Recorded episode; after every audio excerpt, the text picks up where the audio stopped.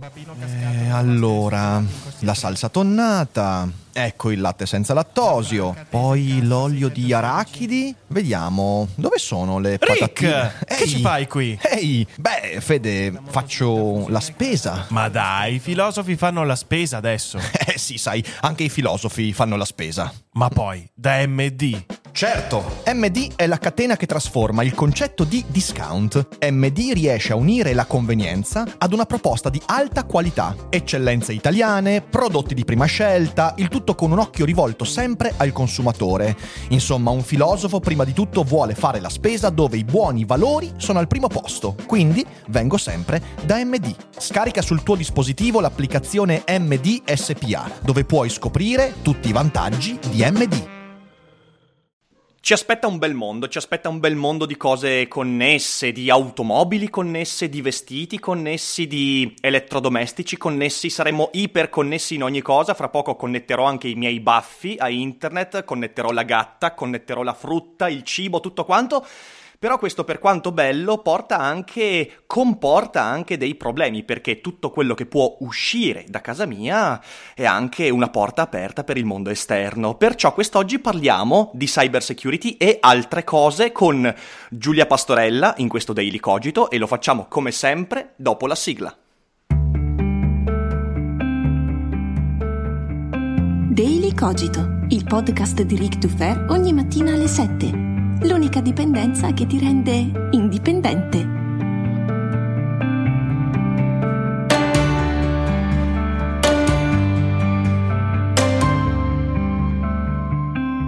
Buongiorno a tutti e bentornati anche questa mattina qui su Daily Cogito e come ho annunciato stamattina non siamo da soli perché c'è con noi Giulia Pastorella. Ciao Giulia.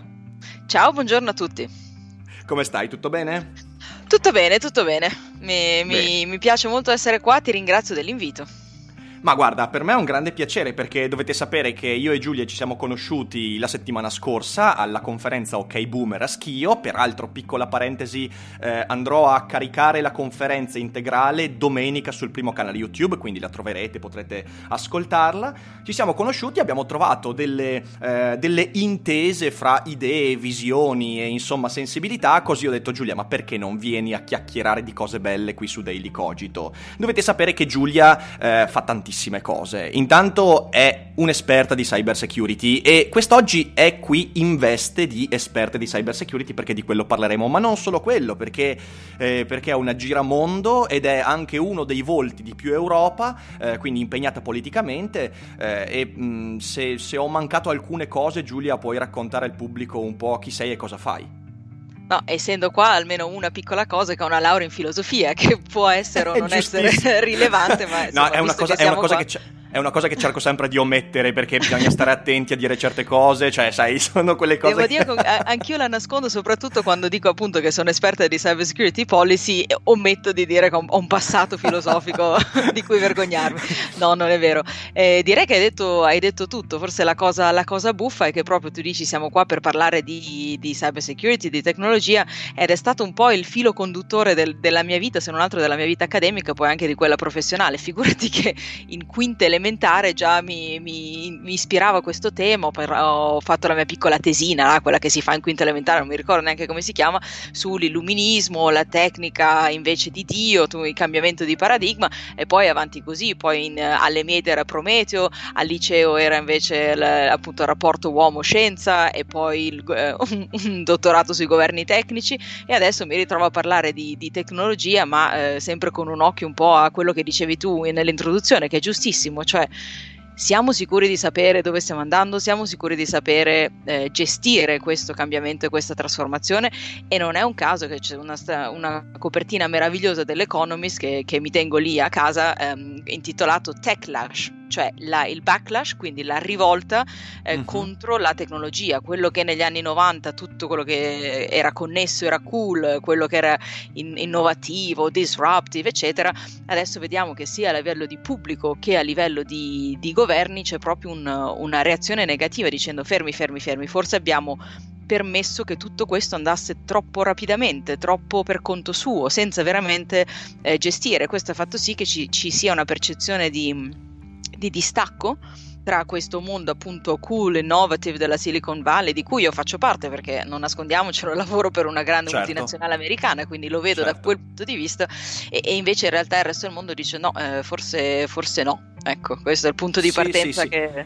Questo, questo è molto interessante. Mi hai fatto venire in mente, c'è un romanzo che io amo molto di, un- di uno scrittore e giornalista americano eh, che si chiama Roy Lewis. Lui è l'autore di un altro grande romanzo che ti consiglio veramente, io lo consiglio spessissimo nei miei video, nei miei podcast, che è Il più grande uomo scimmia del Pleistocene, che, che è fenomenale, capolavoro totale. no? Lo stai annuendo, Sì, quindi magari sì, lo conosci annuisco già. perché ce l'ho esattamente lì alla mia sinistra, Oh, figurati. È Sì, sì. fantastico, fantastico. Eh, eh. E lui ha scritto anche un altro romanzo che è molto meno conosciuto, ehm, che è eh, La vera storia dell'ultimo re socialista, in cui lui immagina questa sorta di ucronia nella quale alla fine dell'Ottocento, quando diciamo così la rivoluzione industriale ha cominciato a portare a casa di tutte le persone l'elettricità, le tecnologie e via dicendo, un manipolo di persone, i luddisti, hanno cominciato a dire aspetta un attimo, fermi, fermiamo tutto, no, cominciamo a razionare letteralmente la tecnologia e lui immagina cosa sarebbe successo nel Novecento se avesse vinto questo partito luddista. È un libro Ah, più che razionare erano proprio sul distruttivo andante, nel Distruttivo, senso sì, che, no, loro eh, dicevano, eh. cioè, dicevano se noi diamo l'elettricità a tutti, il mondo finisce allo scattafascio. Quindi,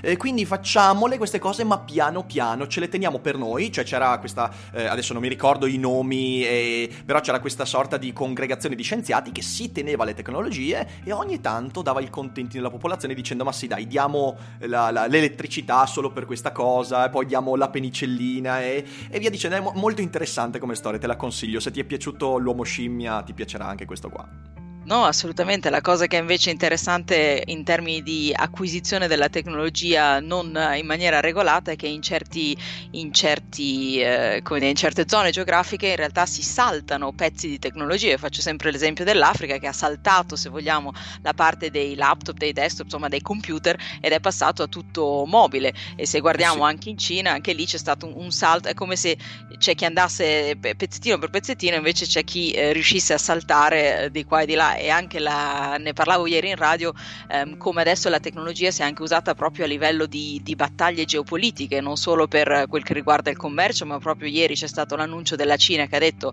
arrivederci alle tecnologie straniere di qui a tre anni nel, nel settore pubblico, è un chiaro esempio in cui la tecnologia non è tanto fine a se stessa quanto in questo caso all'indipendenza e quindi legata anche al concetto di sovranità, che è una cosa che un tempo, un- tu hai menzionato la rivoluzione industriale, l'Inghilterra del, del XVIII, XIX secolo, eh, era molto percepita come legata alla sovranità, poi si è passato per un periodo invece in cui la, la tecnologia era vista come una sorta di forza benefica globale, per cui Sì, tutti potevano sì. essere connessi, svilupparla insieme, questa idea di open source, di collaborazione, eccetera, e ora invece c'è l'esatto opposto, nel senso che la tecnologia viene riutilizzata con la scusa della sicurezza nazionale, in realtà ci, ci- ci si ritorna quasi in maniera nazionalista, e in maniera la Russia sviluppa il suo internet, Sì, sì. eh, l'Unione Una sorta Europea di- vuole il suo cloud. È vero, cioè- è vero, è vero. Una sorta di autarchia tecnologica che è veramente molto, molto diversa da anche quella filosofia che viene portata avanti nella Silicon Valley, che invece è una filosofia della- della- del- dell'open border tecnologico, come possiamo dire,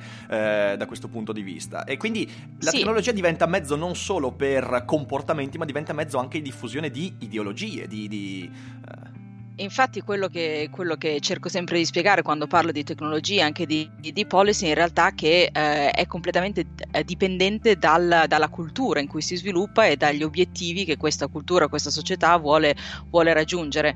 Ehm, ne parlavo recentemente, un esempio molto buffo, uno dice il, il pollo OGM, no? il pollo modificato che noi in Europa non vogliamo, eh, perché invece in- negli Stati Uniti è molto accettato e viceversa invece quello che è tipo il formaggio francese con la muffa negli Stati Uniti è Mhm. difficilissimo da ottenere perché ci sono due visioni delle di- della tecnologia diverse, ovvero eh, in relazione alla natura.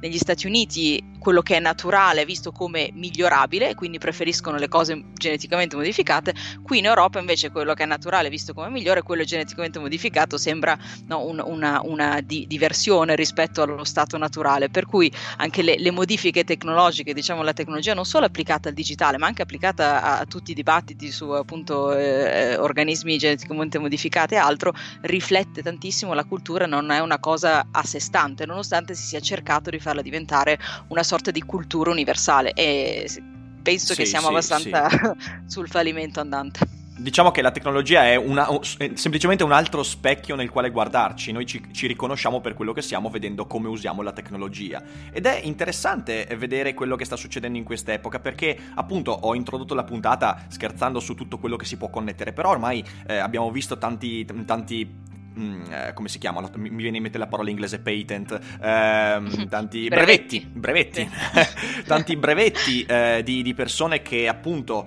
ehm, cercano di connettere qualsiasi cosa al web. Eh, a volte sembrano cose scherzose, eh, tipo mi viene in mente la webcam da taschino per la, per la camicia, eh, che è connessa direttamente a Facebook e può, può, può, mostrare tutto un po' come in The Circle, quel film. Eh, possono essere cose scherzose, però in realtà eh, noi, pur affascinati da questo aspetto, ci, ci, dobbiamo rendere conto che manca la sensibilità della cyber security. Io dico sensibilità perché noi siamo già molto in là nell'aver aperto le porte delle nostre case, delle nostre automobili, della nostra vita, però non ci siamo mai posti il problema che se un segnale può uscire, un altro segnale può entrare. E allora lì la domanda che vorrei farti, proprio da esperta di cyber security, è com'è che si può creare questa sensibilità? E è già troppo tardi per evitare i danni, quelli grossi?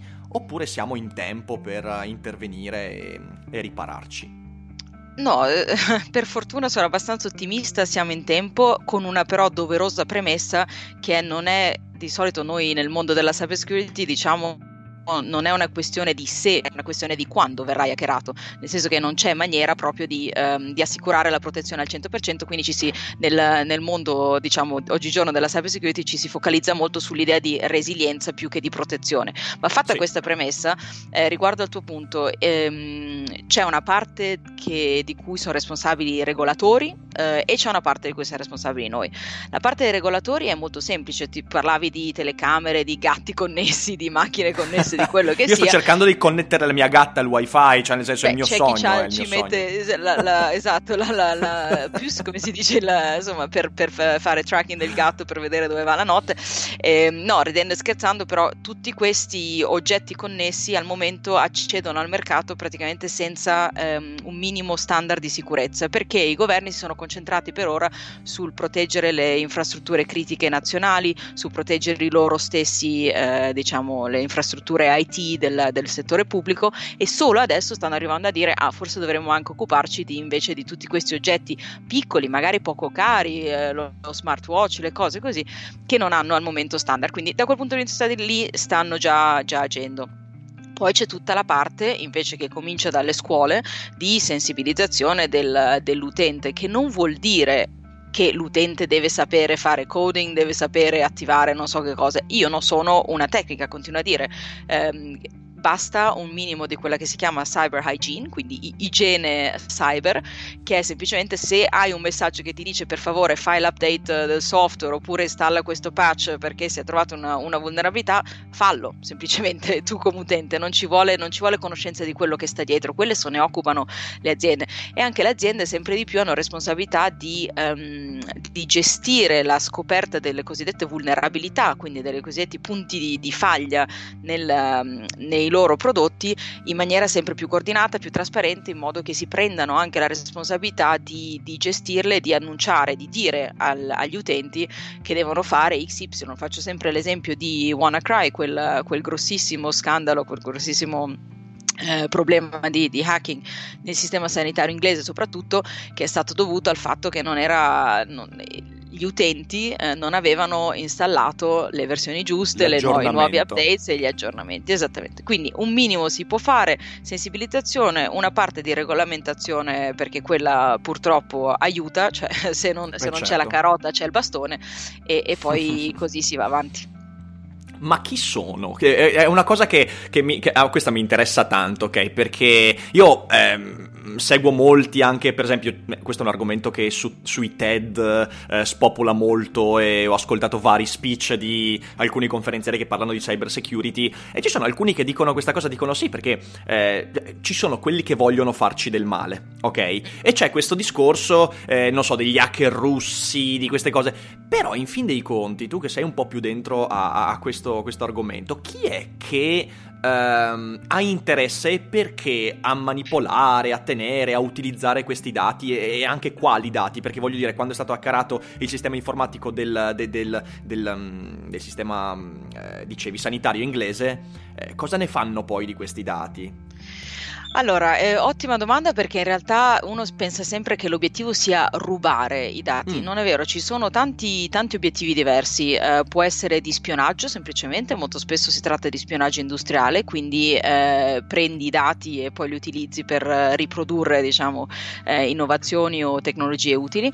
Un'altra molto molto importante è, ehm, noi la chiamiamo attacchi distruttivi, cioè quelli che proprio impediscono poi al sistema informatico, ai computer, a quello che sia, di, eh, di rifunzionare, per cui ti blocca, ti crea, ti crea, problemi proprio di funzionamento di interi, di interi, sistemi. Non so se ti ricordi quelli di, quello di Saudi Aramco, eh, parliamo sì, di qualche sì, mi ricordo, mi ricordo, esatto. mi ricordo. Lì sono state centinaia di migliaia di computer proprio bloccati, che vuol dire che un operatore doveva andare lì, aprirli per sistemarli. Tu ti immagini il, il problema che questo può creare. Quindi parliamo di, di distruttivi e parliamo invece di, di eh, accesso ai dati può essere anche semplicemente di monitoraggio e di intelligence, quindi quello, insomma, quelli che fanno eh, gli, gli attacchi o le, le, questioni di intelligence statali soprattutto molto spesso sono volte a questo, um, a questo obiettivo.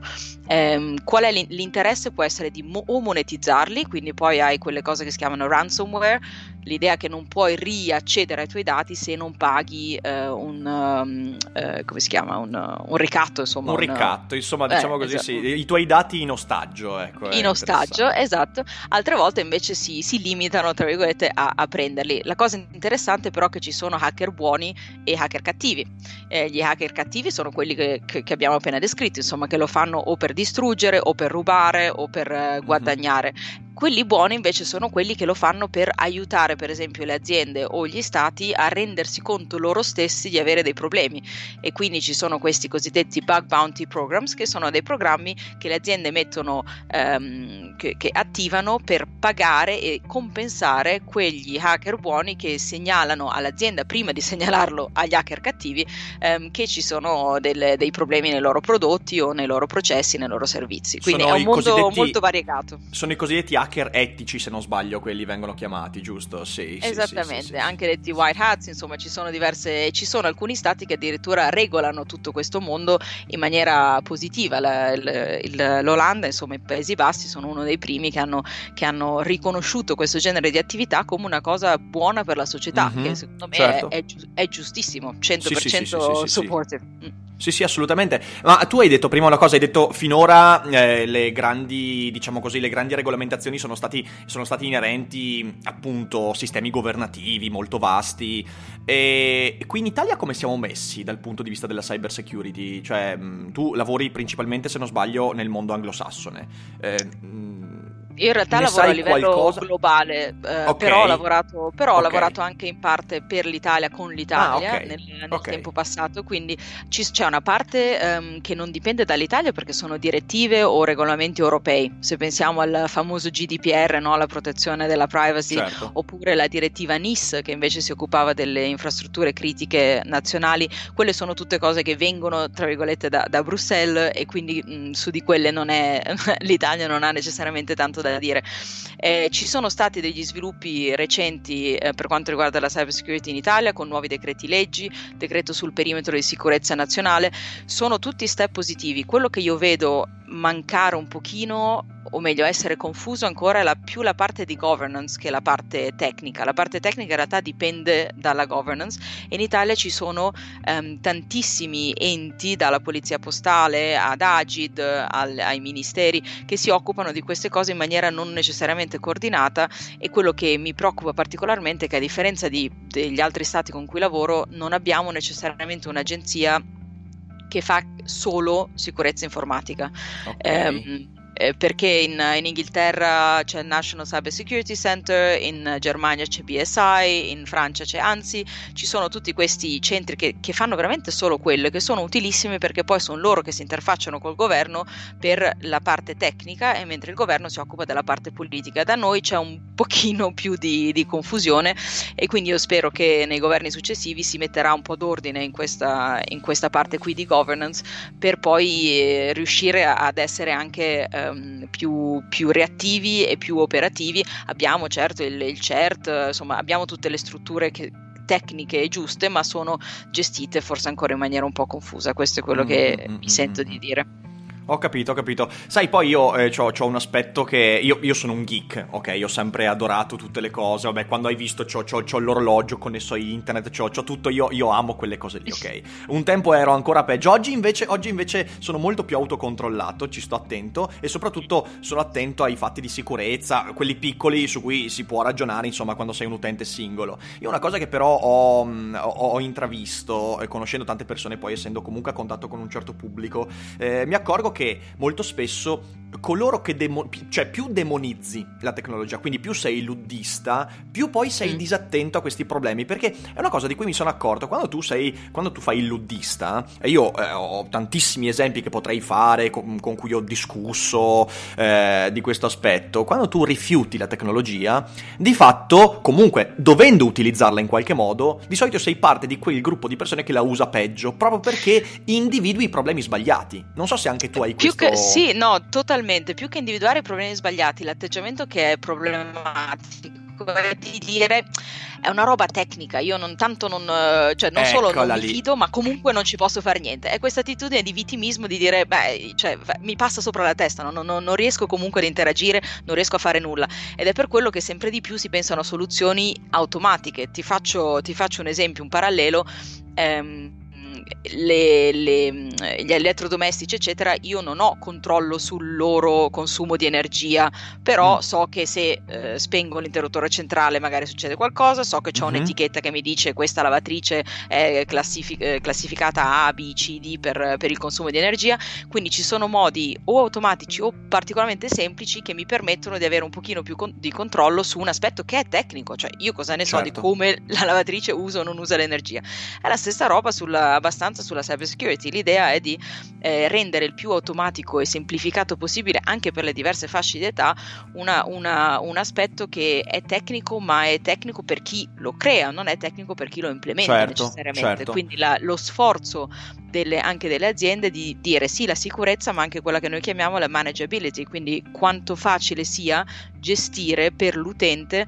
Pensa alla faccenda dei dati, no? se tu adesso vai su Google, Facebook e così via, hai una pagina relativamente semplice in cui puoi prima di tutto vedere quali dati loro usano Certo. E secondo, cambiare le tue impostazioni. Eh, questo si parla di sicurezza, non sicurezza, si parla di privacy dei dati, lo stesso dovrebbe essere fatto per la sicurezza. Ancora non è così, sono d'accordo. Sul computer c'hai e l'antivirus che ti manda segnali dicendo di, e il firewall e questo e quest'altro. È difficile, è vero che è difficile per un utente ed è lì che secondo me sta la responsabilità eh, di chi invece ne capisce, se ne intende a livello tecnico, di di trasformare questo in eh, qualcosa di accessibile per l'utente medio che sia o automatico oppure comunque semplificato, perché se no l'atteggiamento è anche giustificato e dire ma tanto che ci posso fare, cioè cosa mm-hmm, ne so certo. io se il mio, il mio, telefono in questo momento sta, c'è un, un, ufficiale cinese del governo cinese che ci sta ascoltando. Eh questo peraltro è uno dei campi in cui, se non sbaglio, mi, mi, ricordo che ho letto una statistica, un articolo qualche settimana fa, ma non so se riesco a recuperarlo. Nel caso lo metto in descrizione per chi è interessato,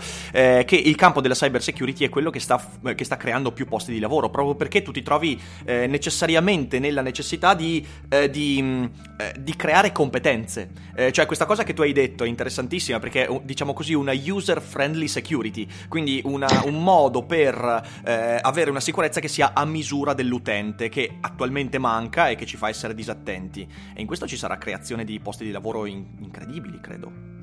Sì, sicuramente non mi aspetto, sai, eh, molto spesso si usano argomenti sbagliati per dire vabbè, ma i lavoratori di oggi che perdono il lavoro a causa della tecnologia li, ris- li, li riformiamo e diventano coders, diventano esperti di cyber security. Eh, sì. Non è che funzioni così, no, però no, la, do- no, la, domanda di competenze a venire, quindi nel futuro, è assolutamente presente e sono genere di competenze, un altro esempio che, che faccio spesso è di dire io non so come funzionano i freni della macchina, ma mi aspetto che funzionino e se questi freni un giorno saranno connessi e come tutto resto della macchina, eccetera, mi aspetto che senza che io debba fare gran cosa ci sia una spia che mi dice guarda, questo il tuo software nella macchina ha un problema, fai questo, fai l'update, fai il patching, fai quello che sia. In, nella stessa maniera che io non so come funzionano i freni, ma se c'è la spia che mi dice guarda che i tuoi freni sono troppo usati, vado dal concessionario e me li faccio cambiare.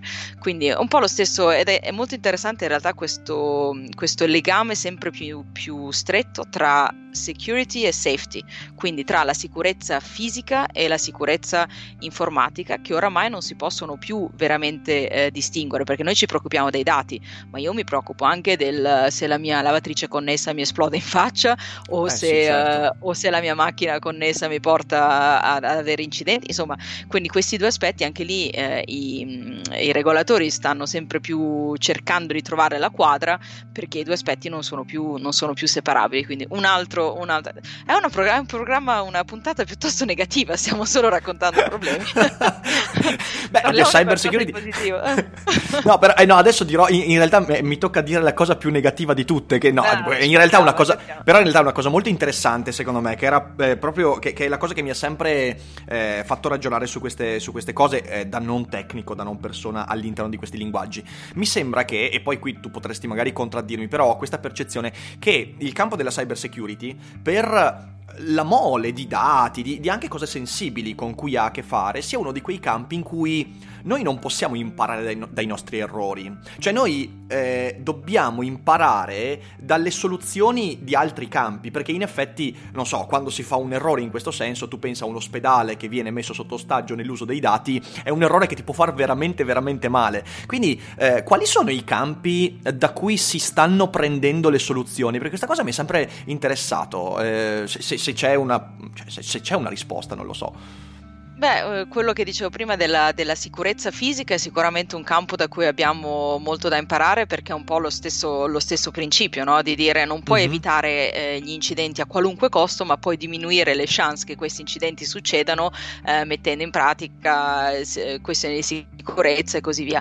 Il campo, campo della responsabilità ambientale, un altro che ho menzionato prima, ehm, è più o meno interessante, cioè si, si possono trovare paralleli per quanto riguarda l'interazione tra l'utente e la macchina, per cui la Mhm. macchina deve avere certe caratteristiche perché, perché? Perché il bene ultimo è che abbia un impatto ambientale minore, come il bene ultimo è che sia eh, sicuro questo, questo oggetto connesso. Quindi sicuramente credo la, la sicurezza e la, diciamo, la, la regolamentazione verde, ecologica, o come la vogliamo chiamare, questi sono i due campi da cui si possono più prendere spunti e da cui anche gli utenti secondo me possono prendere spunti per normalizzare la cyber security non come qualcosa di strano, cioè non è l'ingegneria aerospaziale che la maggior parte di noi non avrà nulla a che fare, purtroppo per fortuna ci abbiamo a che fare tutti i giorni, quindi più la, la si normalizza facendo paralleli con altre, non solo nelle, nelle- nelle regole ma anche proprio nell'utilizzo con altri campi, più secondo me sarà, sarà facile poi interagire con essa. E allora adesso diciamo, diciamo anche una cosa positiva. C'è la Oh, possibilità di sentiamo. informarsi, cioè nel senso, io una, una delle cose che io, eh, di nuovo, da geek, amante della tecnologia, mi sono sempre accorto che comunque eh, se uno è un po' curioso può avere la possibilità di informarsi, di trovare le informazioni, di agire prima di tutto sulla sua vita. Cioè nel senso, la domanda che io mi pongo sempre, ed è un po' la stessa cosa che dicevo alla conferenza, è eh, ma io questa cosa, che, che cosa ne sto facendo nella mia vita? E io questa, questa è una domanda che mi pongo sempre, soprattutto inerente a problemi come quelli che sembrano globali, irrisolvibili come la tecnologia. In fin dei conti la tecnologia fa parte della mia vita, ho una rumba qui ehm, automatica, io eh, quando mi va in giro per casa la chiamiamo Wally e io la tratto come un essere vivente, ma non perché abbia tanta voglia di avere degli androidi in giro per casa, ma perché mi sono accorto che se tratto le cose come se fossero degli esseri viventi, sto molto più attento a come funzionano in effetti. E allora, eh, se uno volesse informarsi, se uno volesse amplificare un po' questa sensibilità, qual è il consiglio che tu daresti? Wow, intanto non so se sono necessariamente d'accordo che bisogna trattare le, le macchine come delle persone. No, Molto no, era strano. un'iperbole, No, era no, no. un'iperbole, giuro, giuro, era una battuta. Molto interessante, ci rifletterò perché non- non- a me non è mai venuto. Io ho un Sono un lettore- sono un lettore- con le mie macchine. Io sono un lettore di. Philip K. Dick e lui mi ha insegnato che non posso mai, non posso mai escludere il fatto che una cosa apparentemente inanimata possa avere una vita propria. Però, No, ma sai che quello, no, uno dei problemi, hai anche ragione a menzionare menzionarlo, è il fatto che la tecnologia, per esempio nel, nei film, nei libri di fantascienza, eccetera, raramente è descritta come qualcosa che porterà. Ci sono sempre scenari catastrofici in È cui vero, i robot ci... è vero, Eh, è non- è, è raro trovare, ne, ne stavo discutendo l'altro giorno con un mio amico, io non so pensare a un film di fantascienza in cui la tecnologia poi eh, porti a qualcosa di buono, al massimo è, è tipo se pensi a Blade Runner è complicato, può essere problematico, può essere eh, un scen- uno scenario apocalittico, raramente c'è, c'è questa idea che alla fine eh, sarà qualcosa di positivo, quindi sicuramente C'è una, puntata, c'è una puntata di Black Mirror che mostra una tecnologia positiva. Non so se tu l'hai vista la serie Black Mirror. Eh, Alcuni una- episodi, non tutti. La puntata a San Junipero mostra una tecnologia che può migliorare comunque alcuni aspetti della vita, eh, però anche Blade Runner in realtà non è così negativa. Vabbè, però magari ci facciamo... ce- ce- ce- ce la discutibile, facciamo- discutibile, ce- sì. Ce la faremo una discussione su questo perché è interessante. Molto volentieri, interessante. molto Sì, volentieri. sì. Anche il rapporto uomo-tecnica in quel senso lì, nel senso di umanità eh, della tecnologia e quanto la tecnologia debba rispecchiare,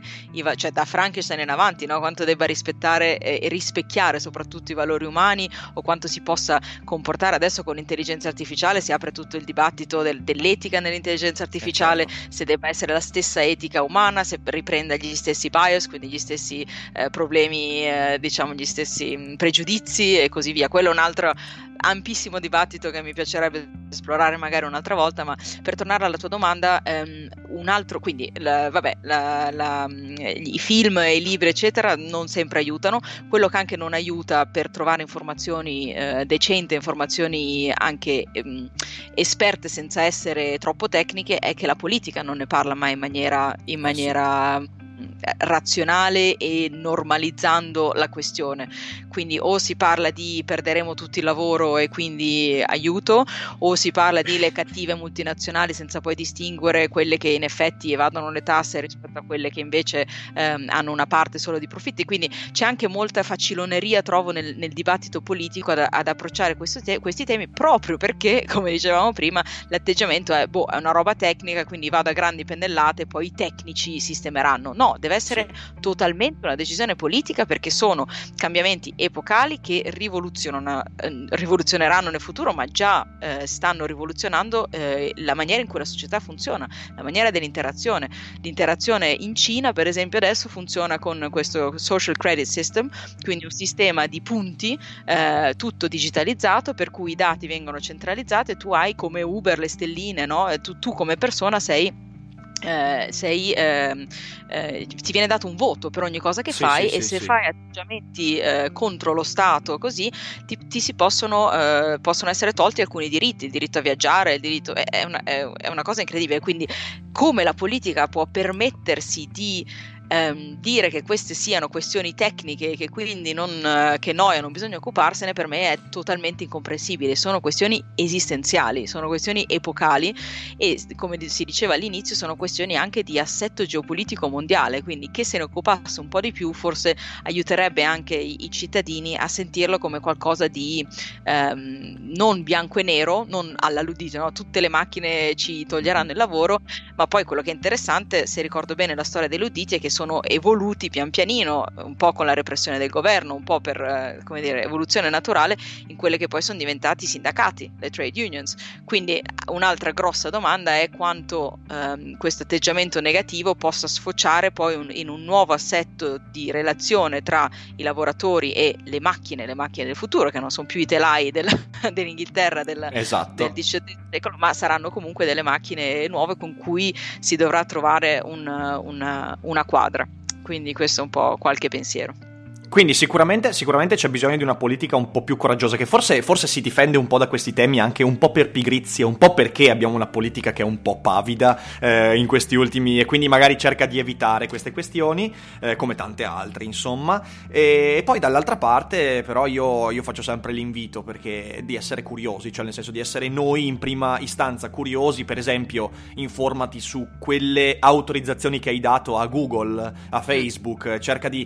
eh, da- da- partendo dalla, dalla, dalla, piccola stronzata che è quella di leggersi i termini quando dai tuo, la tua accettazione, per quanto sia faticoso, però almeno per avere un minimo di cognizione di quello che accade, perché, sì, perché il problema di quello io sono molto, sono molto critica di questa, la religione del consenso, no? che se tu dai il consenso a qualcosa allora si presuppone che tu veramente l'abbia dato, purtroppo è non vero. è così, è vero su non carta, è non è vero poi nella, nella, realtà, quindi è un peccato che una, uno strumento che era giusto sia diventato un po' in teoria la panacea a tutti i mali, quando sì. non... Quindi sì. è vero, sì, bisogna leggere, bisogna informarsi, eh, non è... Non, non è solo quello la maniera, la ovvio, maniera più ovvio. semplice. No, diciamo che ci vorrebbe, che ci vorrebbe, una continua negoziazione di queste cose. Ecco, bisognerebbe stare sempre allerta e sempre attenti a quello che, che poi di volta in volta utilizzi.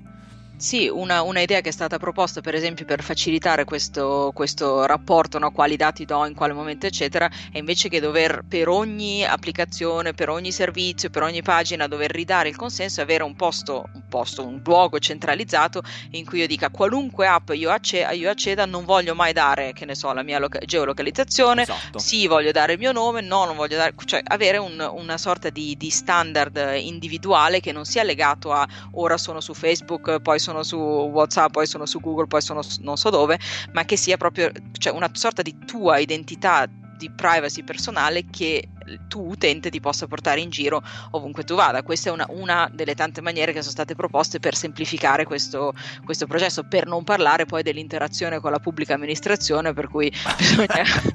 Vabbè, no, se vuoi aprire una pagina capito. di sangue, no, no, no, no, per, cioè, hai detto che siamo stati troppo negativi, adesso non entriamo hai ragione, proprio hai ragione, nel... hai ragione, per carità. e poi concludiamo dicendo che una volta che ci sarà quel personal hub informatico di privacy, quello bisogna sicuramente proteggerlo per bene, che ne dici? E chi lo gestisce? Questa è una grossa, grossa domanda perché la responsabilità, vabbè, esatto. un altro, un altro vaso di Pandora, vai così. Who watches the Watchmen? Bene, no. bene, bene. Eh, guarda Giulia, io ti ringrazio perché io avevo un sacco di curiosità e in realtà mi hai moltiplicato le curiosità in questo campo, quindi ho, ho un sacco di cose poi da, da approfondire e quindi grazie per la chiacchierata. Io, eh, visto che è stata molto, cioè spero sia stato piacevole anche per te, visto che lo è stato per me, magari nelle prossime settimane ti richiamerò per un daily cogito su Blade Runner, gli androidi e le macchine vive o non vive, perché anche lì c'è una montagna di roba da dire. Con grandissimo piacere, veramente. Fantastico, fantastico. Allora, voi mi raccomando, diffondete Daily Cogito, io vi metto sotto i social che Giulia mi indicherà, seguitela su Instagram, Facebook, dappertutto, e poi noi ci risentiamo come sempre con il prossimo Daily Cogito, ovvero domani mattina. Grazie Giulia, buona giornata. Grazie a te e alla prossima allora. Alla prossima a tutti e non dimenticate che non è tutto noia ciò che pensa.